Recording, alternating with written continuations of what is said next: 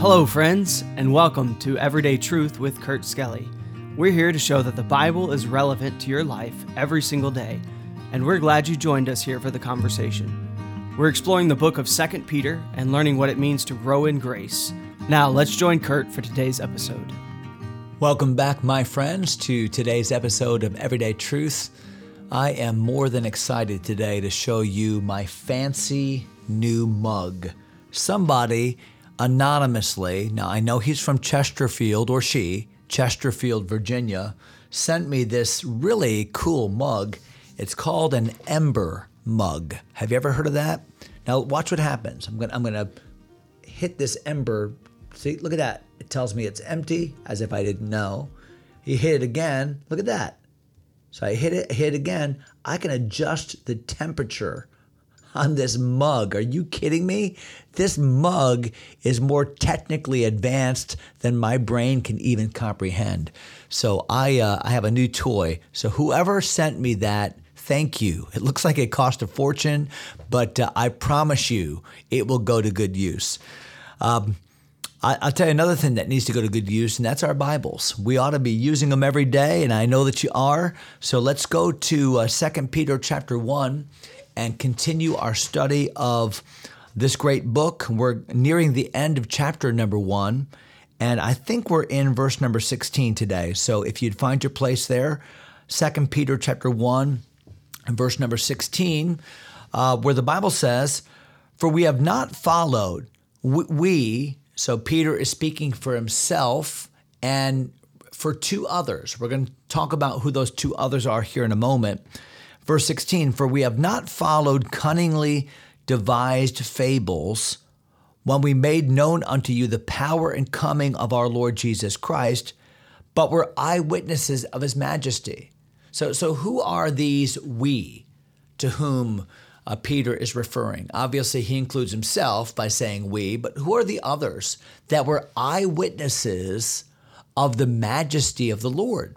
Now, you might be thinking, well, that could be anybody who saw the Lord, because the Lord is majestic and He is the King of Kings and He is Messiah. So anybody that saw the Lord uh, could be included perhaps in what Peter is saying. But uh, that's not true because Peter is speaking specifically now of seeing Him in His majesty. So when Jesus was on earth in His public ministry, He was robed in flesh. Uh, he did not appear to others as he divested himself of the prerogatives of deity. He didn't float around or wear a royal robe or or appear to others as uh, God. Uh, even though he was all God, all man, uh, he appeared as man, right? So when did Peter see him in his majesty? Well, the Bible goes on to say in verse number 17, for he received from God the Father honor and glory.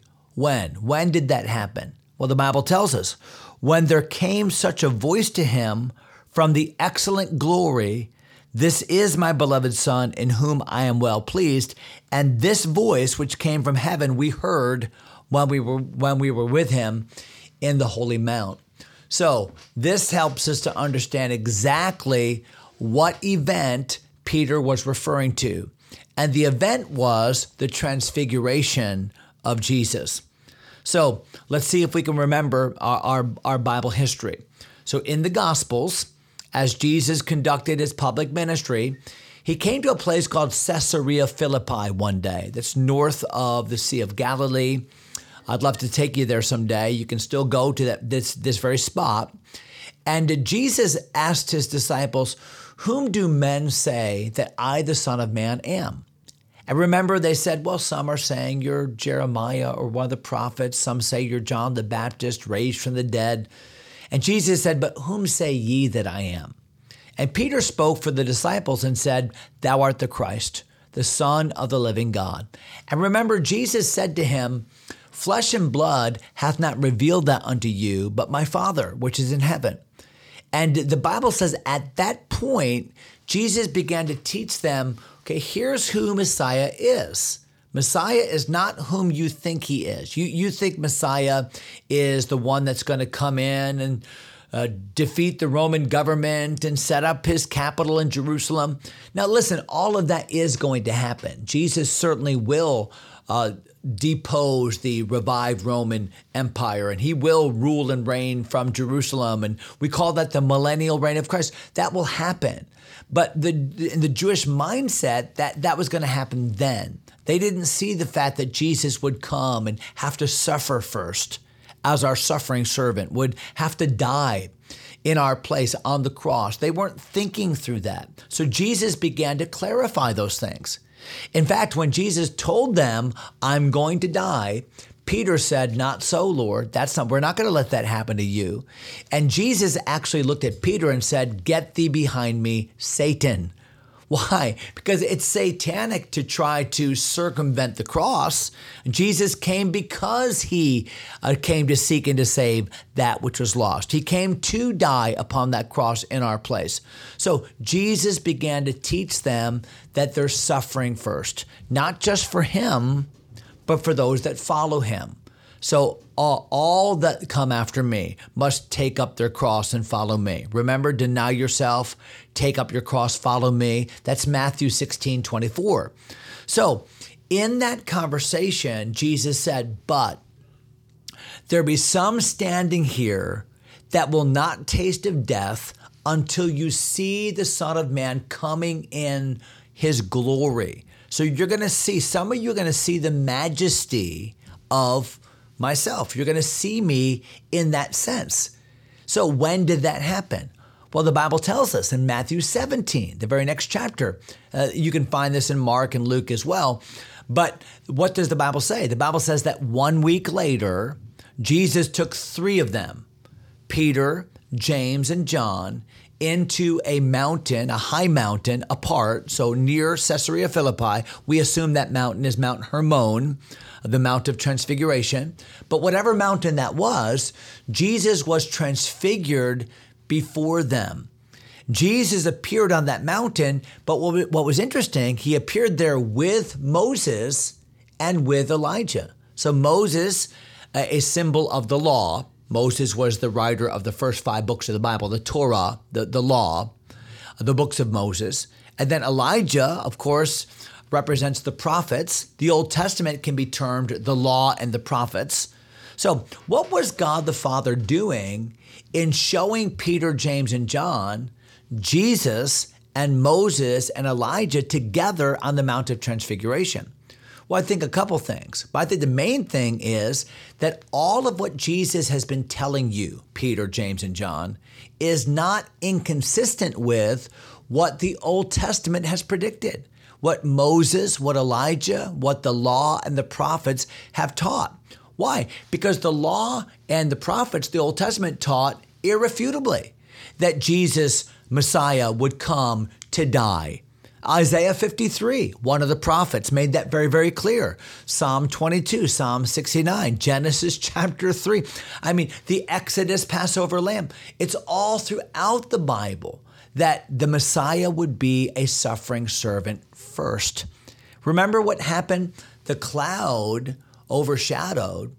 And when the cloud lifted, and in the cloud, the Father gave the words, This is my beloved Son, in whom I am well pleased. Hear him. So listen to what he's saying, Peter, James, and John. And when the, the cloud disappeared, it would, there was Jesus there alone. And so Peter, James, and John, they saw this. They experienced this. So when Peter says in 2 Peter chapter 1, hey, we're, we're not giving you a fable, uh, listeners, hearers, uh, readers of this letter. We're not giving you a myth. This is not pie in the sky. This is not some Disney fairy tale story that we're telling. We saw Jesus in his majesty. We heard the voice of God. We are eyewitnesses. Boy, eyewitness testimony is absolutely imperative to verify events. That's why the Bible says, uh, in the mouth of two or three witnesses, let every word be established. So, what is Peter saying? Peter is saying, take our word for it. We were there, we saw it, it's real, you can believe it. That's why I'm making such a big deal about these things. That's why I'm making such a big deal about living for Jesus. That's why I'm making such a big deal throughout this letter about knowing Him, not just academically, but in my heart, in my experience through my life, to know Him, to grow in, in grace and in the knowledge of our Lord and Savior, Jesus Christ. And that's why the Bible makes a big deal about you knowing Him and experiencing you, experiencing Him yourself, knowing who Jesus is. And now, how do we know Jesus? Well, we know Jesus, we do via His Word. The living Word of God, Jesus, is revealed in the written Word of God, the Bible. And we have a sure Word, a bona fide testimony uh, on which we can place our faith and lean our trust and we're going to talk a little bit more about that next episode because we are done for today. I'm sorry uh, that uh, we didn't get too far, but it's important that we understand this verses 16 through 18 because this is prelude. Peter is saying, Hey, we saw it, we're eyewitnesses, but I have even a better repository for your trust, and that is the Word of God itself. And we're going to talk about that next episode. So I hope you'll join us. Appreciate uh, your faithfulness today. Hope you have a great day in the Lord. God bless you, my friends. Thanks for taking time to listen. If you enjoy Everyday Truth, go ahead and subscribe to the podcast or share it with a friend. Until next time, God bless.